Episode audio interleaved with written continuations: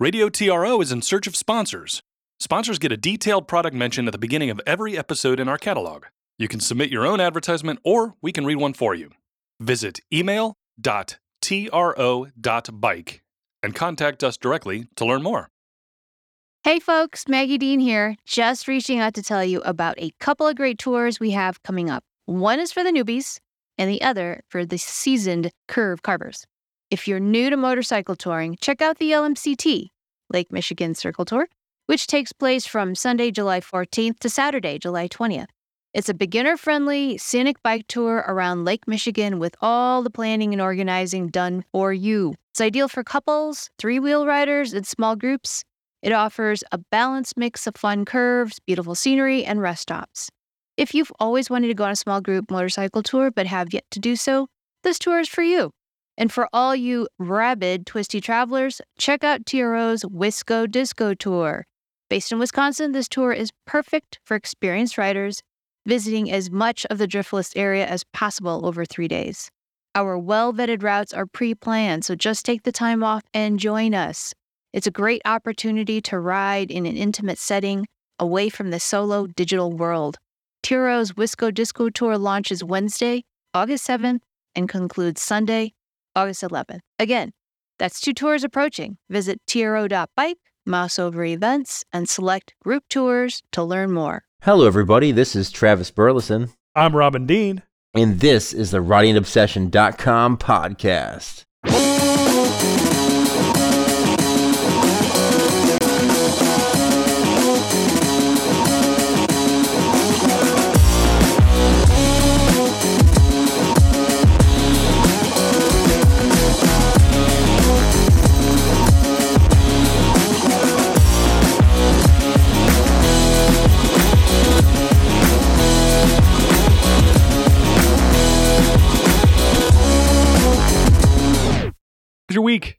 Uh, it was fine.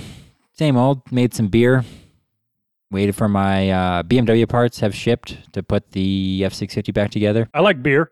Yeah, it'll, you can come over and drink some in a month when it's ready to drink. Is there a particular uh, flavor to this brew? Uh, it's an amber. Amber ale. All right. Yeah, and I might make a stout later today if I feel like it. Otherwise, I might pull the carbs on the on the CB1000. Priorities, man. Beer or carburetors on it. Either way, there's like hoses and stuff. Column A, column B, porters, stouts. You're speaking my language. Motorcycles, carburetors, things I like. Well, what else? Oh, you know, that's it.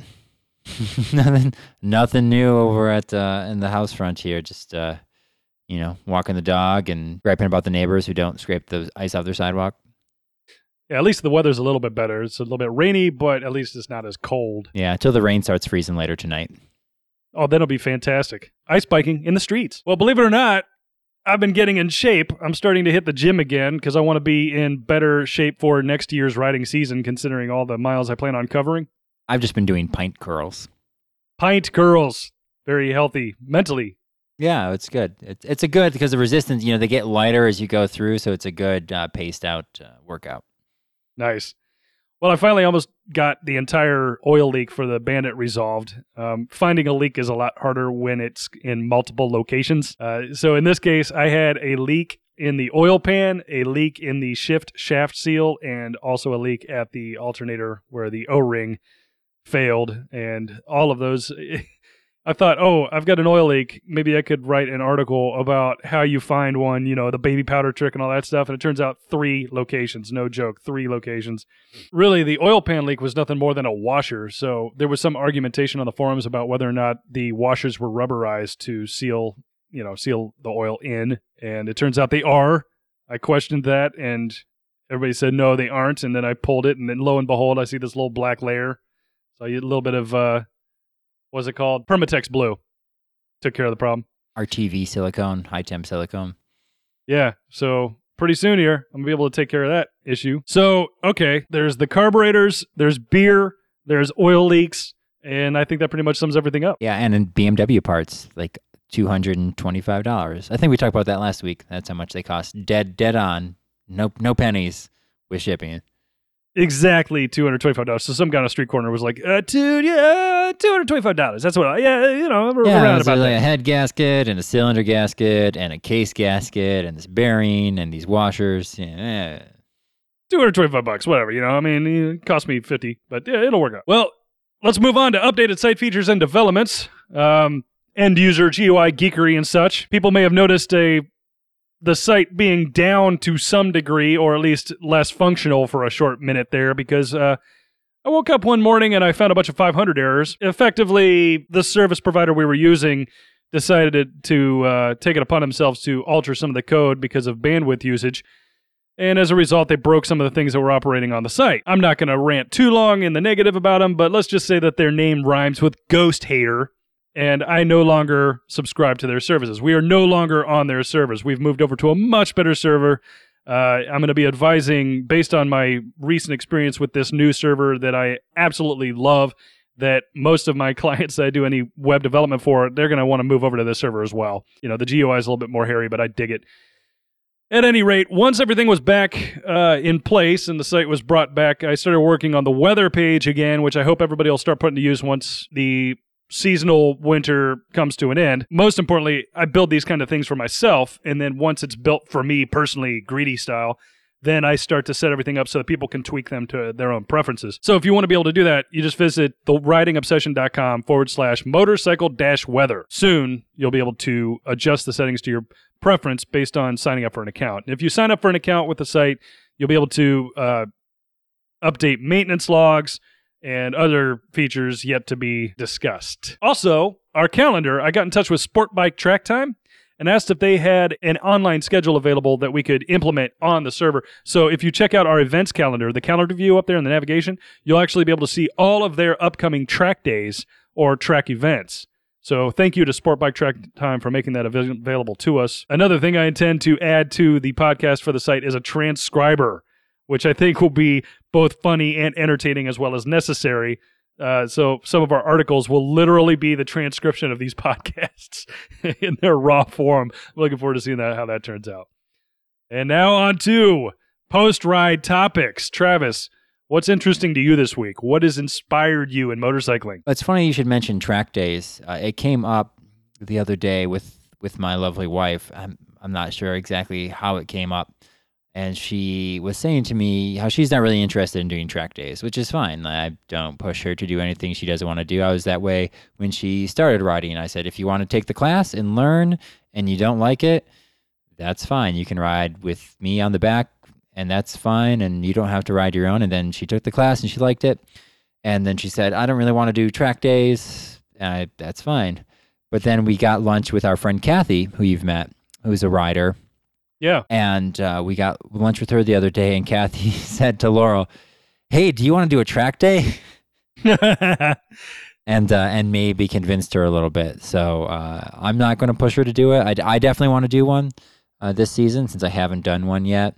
It's more just a matter of scheduling and, and funds, but uh, should be should be interesting. And we'll see how the Buell does on a on a track day. It doesn't really have a whole lot of uh, lean clearance, but I, I I think the experience would be would be fun for her. I mean, I've definitely gotten a toe touching on the Buell in the roundabout. you got toe touching on the big one too.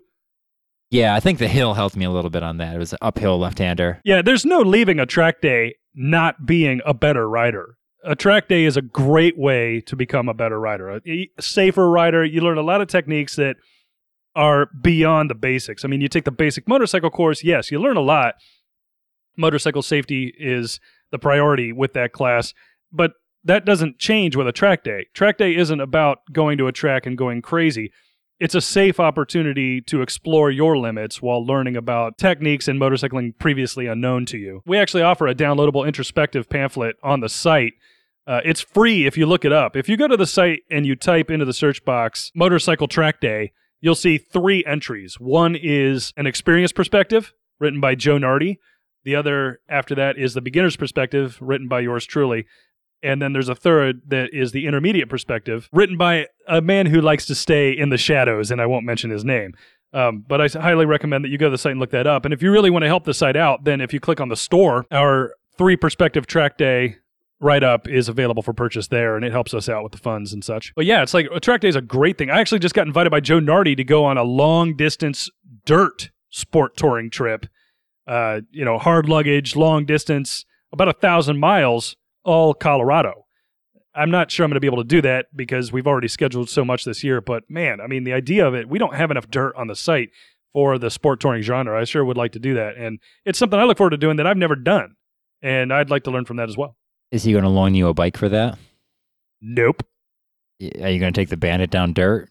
I'm not going. Oh, okay. There's, I'd have to get all new gear. It's a whole different A whole different bike. outfit. Oh yeah, because your outfit matters. No, you got to, it's a different boot setup. It's different gear.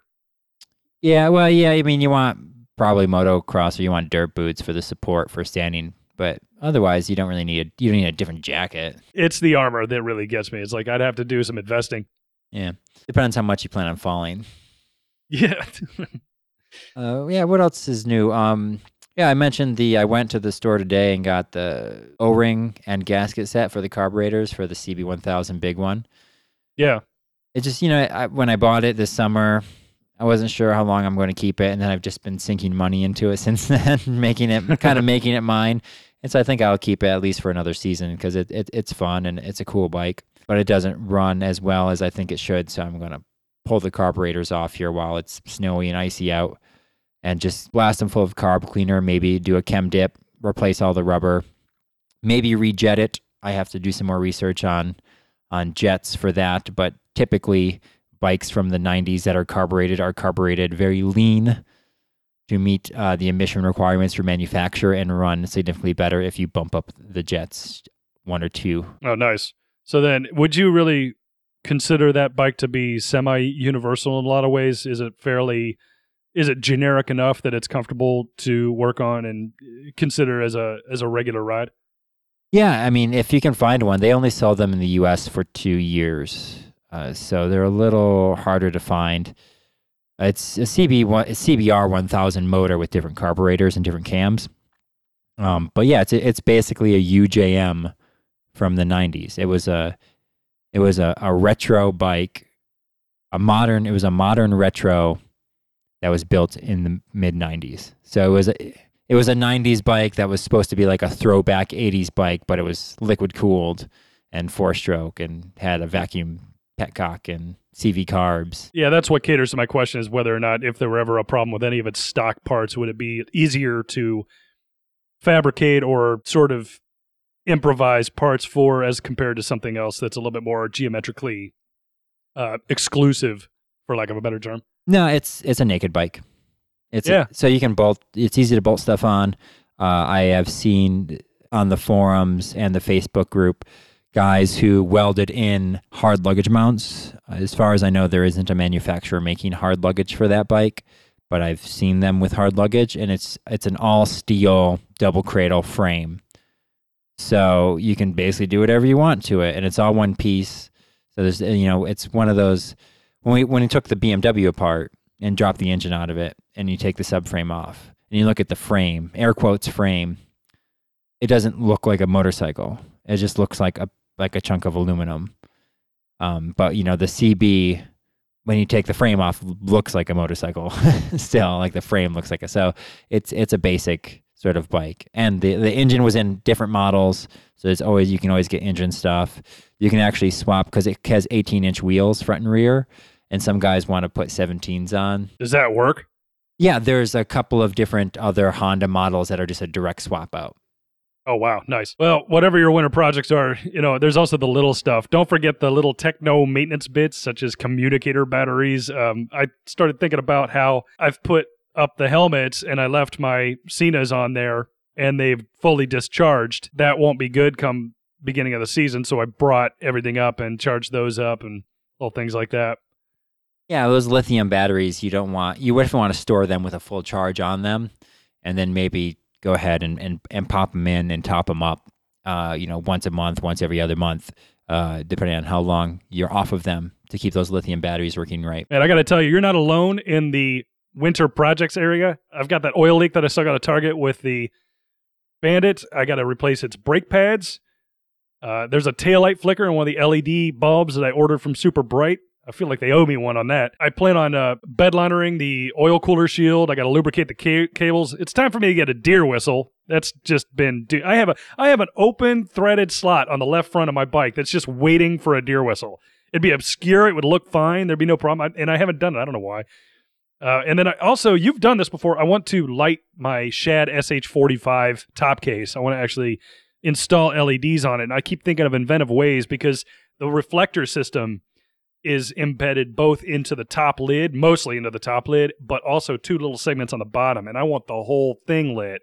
So I've been thinking of ways to like install a connector that when it's shut, it will actually complete the circuit, allowing it to, you know, do such.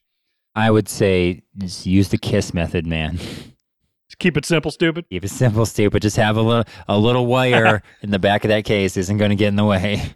Yeah, but it, that doesn't it doesn't end there. I mean, I've got we got four bikes in the garage. So with my wife's first bike, her starter bike, the you know Nighthawk 250, I just you know I got to replace a seal, get a special tool for that, and then onto the Hawk GT, which is I mean, I've been ranting all this moment about the Bandit and that little bike. My actual winter winter project is the Hawk GT. You know, any the valves. I'm gonna put in tank sealer, the fuel pump. You know, throttle cables, uh, front the rubber on the front left tank that holds it up is gone. Uh, the airbox hose, we actually did pretty good with that. The exhaust gasket, the cam mounts, the carburetor needs checked. Getting a fender eliminator, acorn bolt for the gauges, foot pegs are rusted out. Steering head rollers are kind of going bad. The seat bracket, hole in the front of the engine case, front sprocket, replace the coolant, change oil, buff the plastic details. That's it, man. It's it it. That's what I want to be working on, but I still got to get through the flagship bike first. Yeah, keep on your your main main ride. Well, that's what I got. I mean, yeah, I said the big one's serviceable. I took the I took the Buell out the other day though. Yeah, My wife's Buell Blast. Yeah, there was supposed to be a bike night at the uh, the Cycle Gear near me, okay. and I I showed up, and the two guys were like, "You're the third person that's been in here all day. We're not doing anything."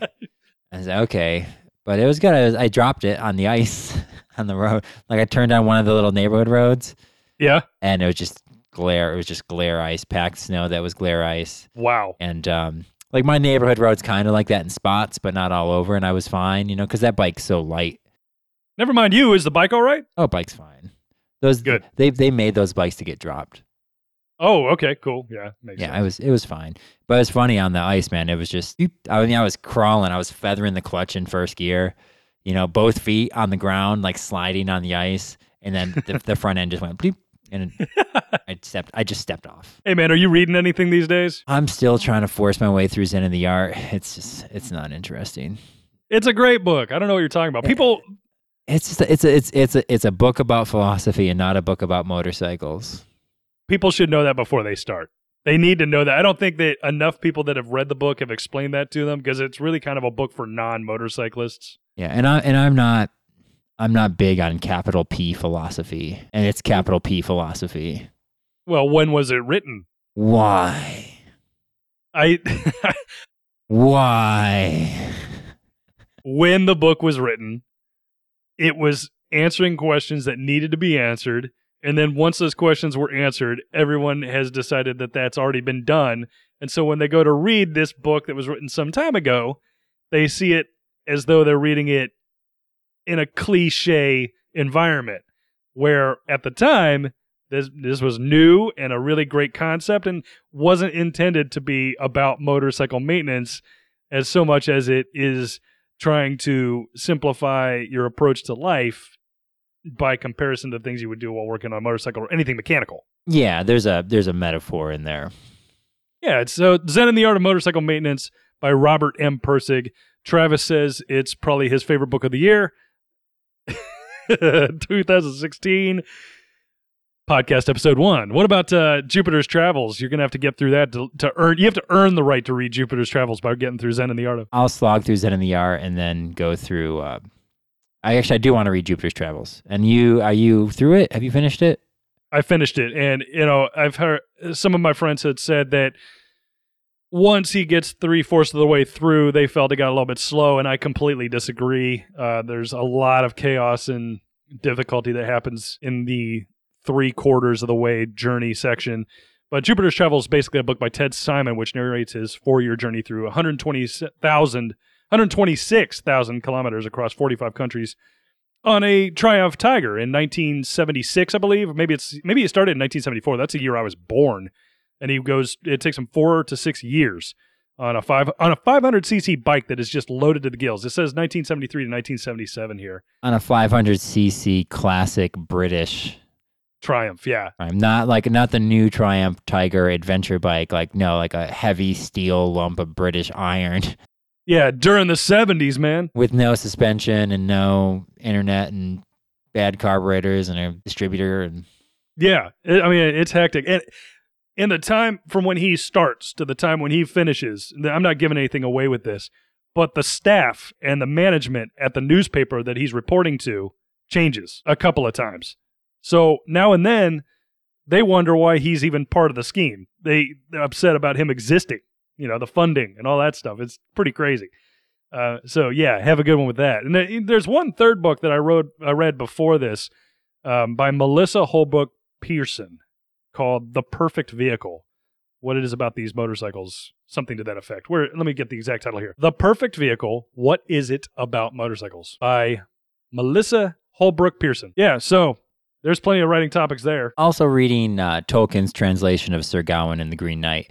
Not motorcycle related, just getting my way through it because it's a good uh, wintertime Christmas story. If we get a podcast question about that book because you just said that, I'm gonna be enormously upset. And some people really like Tolkien. I, I like Gawain the Green Knight. It's a good story. Do you like King Arthur, All right. So two years ago, we rode from Chicago to Portland and back. Portland, Oregon.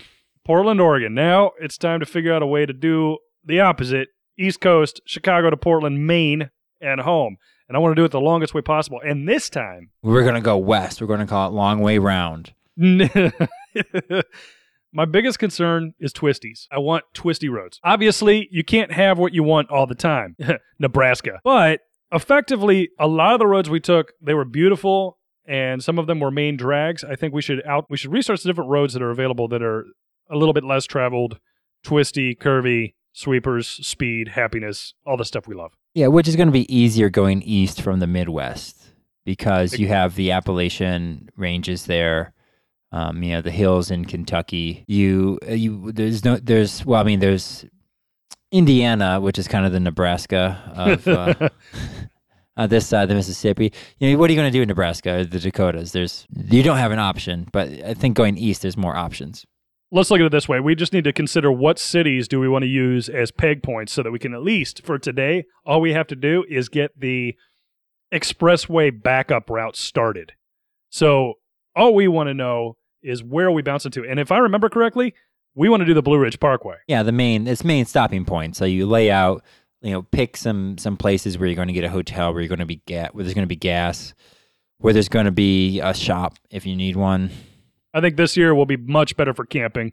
We're seasoned to it. We both know how to do it. And I think we can save a lot of money doing it that way. and a lot less Nebraska. A lot less Nebraska. Folks, we have an entire list of things that we would bring on a camping trip. That's about to be altered significantly uh, based on our experience last time for more compact usability and such. Well, here's my thought. If we can get right to the twisties, we should get right to the twisties, meaning where are the nearest not flat roads? It's not going to be less than three to five hours away from where we ever we decide is the starting point but we we can at least point to that and then stay twisty throughout. And my thought is that the first place we want to end up would be perhaps Western Tennessee. Yeah, depending. There's a couple ways you can approach that. I know I've heard good things about Southern Indiana, Oh yeah, but it might be best to just slam down the state of Illinois and then get to the hills there that are in the you know the Tennessee Kentucky sort of region, which is southern Indiana as well. yes, Yeah, even if you just look at the Google Maps satellite images, uh, which we have up here, you can see where it goes from flat to hilly. You can see the, the difference in terrain. And if it's hilly, it's harder to build straight roads. things start to get nicer around Shawnee National Forest, just west of the Kentucky border. Yeah, Shawnee's one of that's why uh, my wife uh, she very she enjoys that that part of the the country. We could start there and then head diagonally down towards. Yeah, so go aim for Carbondale, uh, which is in southern Illinois. Actually, I have some friends in Carbondale. Uh, and then kind of shoot towards Nashville. Mm-hmm. I like it. Let me do that first. so let's say our starting point will be Chicago, Illinois. I'm typing that into ridewithgps.com. I like using their service and hitting go. Do you want this to be your start point? Yes, I do. And from there, we now have one pinpoint. So now I'm going to type in where? Carbondale? Carbondale, Illinois, which is southern southern Illinois, where Southern Illinois University is. Home of the Salukis. Do we want to avoid highways or go ahead and create an expressways route first?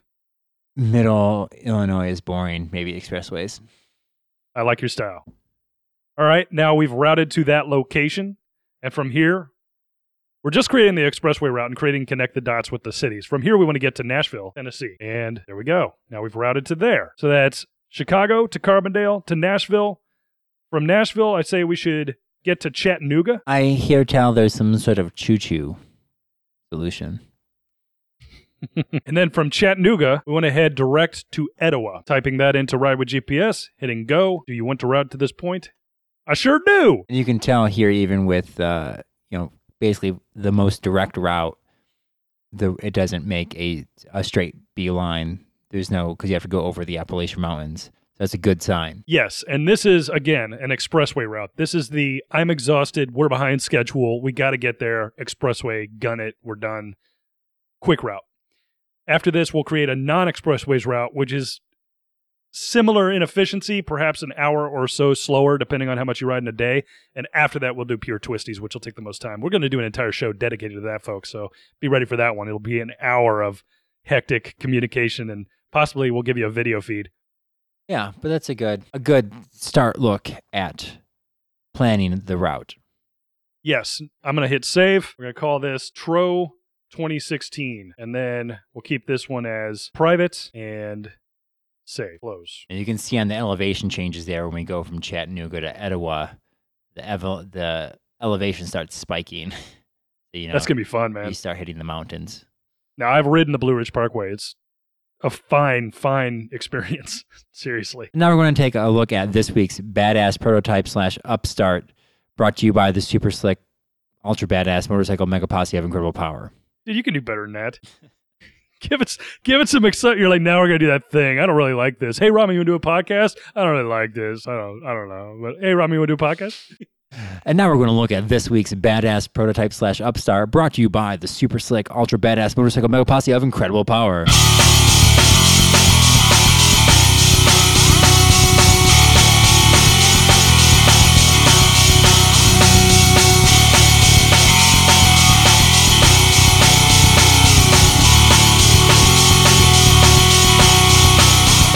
The super slick, ultra badass motorcycle mega posse of incredible power. It's super slick, ultra badass, and incredibly powerful. Da-da-da-da-da.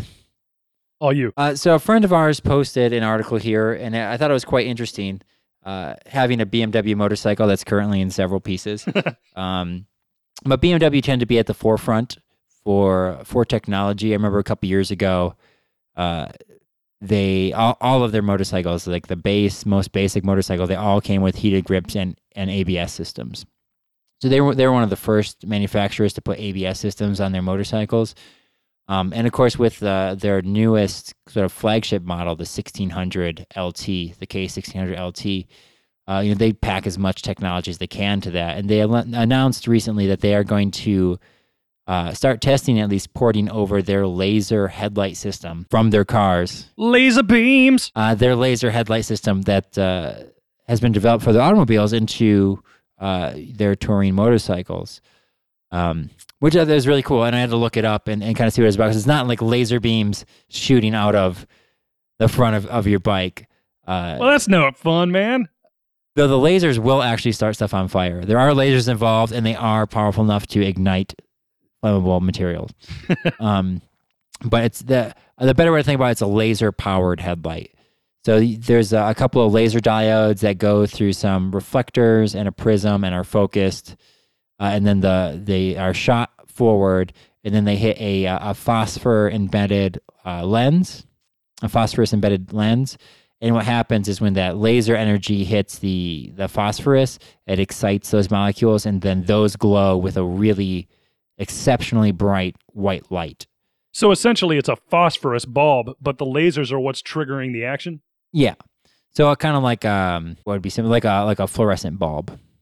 Yeah, so it's gas based, and well, I mean, all light bulbs are sort of gas based, but they have the Yeah. So on, a, on a fluorescent bulb, you you send electric electrical current through a, a gas mixture, and it excites the molecules in the gas tube, and then those emit light. Actually, those emit ultraviolet light, and then they hit the coating on the inside of the bulb that turns it into white light. Um, so, but instead of electrical current, it's going to be a laser beam that hits this, and it creates this really bright light, and then that shines back backward from the perspective of the driver or the rider, and then hits a, a diffuser, reflector, and then, then then it sends it diffused and reflected forward out of out of the the headlight assembly. I was going to say that you need a laser pointer, a pie chart, and a high school biology book to discuss cones and rods, but uh, I think that's moot. Yeah. So, but the advantages are it's up to a thousand times brighter than an LED light would be, and consumes somewhere between two thirds and half the power. A thousand times brighter. Yes, which is which is exponential. Like you lose you lose that because like brightness is exponential. But Sure, but then again, you know, there's still the upside to LEDs and the instant on and all the stuff that goes with that. this will be instant on, instant off because it's yeah the lasers are diodes. They're on and off. It's not it's not like a xenon where there's a warm up. Sure. So it's almost as though it is similar to the LED concept in that there are many bulbs. No. It's a singular. Yes. Fantastic. Yeah, so um, well, there's like I think in the their design, there's three laser diodes to start with that are then uh, the lights reflected and mixed with a prism, but not a, not an array. Um, ca- it's supposed to be able to light uh, illuminate up to two thousand feet away, which is you know twice at least twice or three times as farther than an LED. Uh, we'll use less power. Uh, the light temperature, so the color of the light, will be about 5,500 to 6,000 Kelvin, which is uh, that's like where your good LED xenon bulbs are. That's close to, to daylight color. Yeah, that's going to be really bright on not only the reflection but refraction. I noticed with the bulb that we tested for the Hawk GT that all of the signs that were illuminated during my test ride at night were brightly a lot of lumens coming back at you. And it was strange because anything that was non-reflective, eh, I could have used a little bit more. I wanted a little bit more bulb. I wanted a little bit more brightness to that. I wanted to see where I was going a little bit more clearly, but I was satisfied. What was amazing though was just that intense daylight look of these glowing signs everywhere. And you're saying this kind of does the same thing. Yeah, so it's that same that same color temperature. Um, you know, high output light. It'll be high beam only. Um, I think obviously uh, it'll be still be LEDs for the low beam. So for all you oncoming traffickers, you'll get to enjoy a nice sunburn. And also, it won't be United States legal because America, Merca. because we have outdated regulations regarding uh, well, our highway code and, and what can be on and off the road. Though with motorcycles, sometimes you get away with stuff, but they aren't going to sell them here. So Yeah, you know, it's like I wonder what's going to happen when we finally get electric motorcycles that are a regular part of the market. You know, how's that going to be treated? You know, I'd really like to see an electronic, an electric sport tour, a battery operated sport tour. We got to talking about this. There's also the option of natural gas and compressed gas. yeah, I, I haven't really seen one, but there are people out there with standard passenger vehicles who have converted them to compressed natural gas or propane. Yeah, there's also those who have done the at home version. we were discussing earlier about whether or not that would be feasible on a motorcycle. Propane might be a the, the trickiest part really is one like your your fuel injection system and hacking your ECU to make it work and then storing the the compressive tank somewhere um, Yeah, which you know is that they're they tend to be bulky but uh, I think I think you can make it work. I think especially if if if a manufacturer decided to purpose design a CNG motorcycle, uh, since there there are a lot of uh, you know commercial vehicles. there are entire gas stations devoted to it. I mean, I looked it up in images on Google, and you know, I saw a bus pulling into a pump, and it was they've they've actually got that available. Yeah, and a lot of municipal services now have switched to compressed natural gas because it's a lot better. So like all their all your garbage trucks and your uh, taxis and your municipal hauling trucks, uh, yard waste cleanup, that sort of stuff are all running on on CNG. Um, And uh, you know, for for a commuter bike, it, it's it's better for the environment, and it's cheaper than gasoline, and you still get the same kind of power, and it's still an internal combustion engine. Like I said, most internal combustion engines can just be converted with with minimal effort. This is one of those things where there's so many good ideas happening at once that they conflict with each other in some ways of getting any kind of a hold on the any kind of a market for future changes. But I still say that I would love to see an electric bike that had what I require of a sport tourer. When I say sport tourer, I want something that has what it takes to haul two up, my wife and I, with three parts luggage, full luggage, 250 miles per charge at least. And that just isn't in it's not in the scheme yet. And I want it, and I think a lot of people want it. Yeah, we were talking too, like uh even if you, you know, doubled or tripled the capacity of, of batteries as they are right now today, you know, once you the problem is is once you hit that limit, you're done. It takes, you know, 6, 10, 11 hours to charge that battery up. Um and we were thinking too, that's what actually what got us on the compressed natural gas is you know you have that propane canister that you use for your heater or your your grill, and you go to the store and you give them your empty tank and they give you a full tank and the format's the same and you just swap it out and then that tank gets checked out and serviced and refilled. And it'd be really great to have that in the like a battery pack solution. There's a standard format and you go to you know your gas station and you pop out your empty battery packs and they give you fully charged battery packs that are the same format and industry standard. And then you're I think that kind of shell system would be great too, just to like you said, standardize it. Then, as the tech develops, there's no need to change the casing. You simply change the guts of it. Yeah, exactly. If you come up with a better, you know, as we went from alkaline to nickel cadmium to nickel metal hydride to lithium to lithium iron, um, you know, lithium polymer battery. You just you change the insides and make it fit the form factor. You know, make it. Of course, you know this is for a vehicle, so it'd be a reasonable size and you'd be pretty pretty pretty chunky, so you, you could fit different different form factors in there as as the technology evolved. Yeah, I like that plan. I like the concept of it. Even if they a gas station, quote unquote gas station, could have all of those formats available, having some kind of standardized outfit for it would make it so that there's no need for them to abandon any of them at all. Yeah, and it's just like when you when you go to the the the propane when you go to the hardware store, if you have uh, whatever American gas tank and they have Fred's gas. yeah, and they got like Blue Rhino or whatever, you know, they're a different brand. They'll still swap you out because the tank's the same. It's just the label on the outside. And when you when when they when the company comes to to pick those up, they bring it back to their their facility, take the label off, inspect the tank, make sure it's still safe, refill it, put their label on, and send it back out to go to someone else. And I think you know there's no reason that you know Shell and BP and all those companies couldn't start making batteries. And on that note, I want to say thank you for listening. This has been the Riding Obsession podcast. You can visit us online at http colon forward slash forward slash www dot the writing session the riding obsession dot interwebcomnet.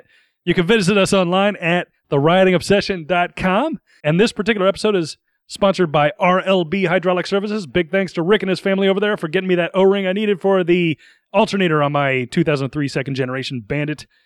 That, that that's the that's the second generation Bandit, not the not the third, not the first.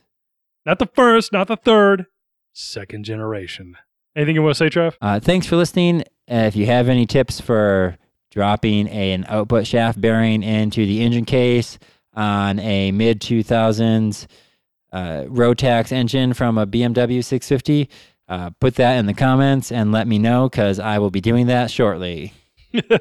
and also feel free to email your questions or concerns to podcast at theridingobsession.com. That's our episode for this round. Tune in next time for more discussion on all things specific to sport touring or universal to motorcycling as a whole. For theridingobsession.com, I'm Robin Dean. I'm Travis Burleson. Safe travels, everyone.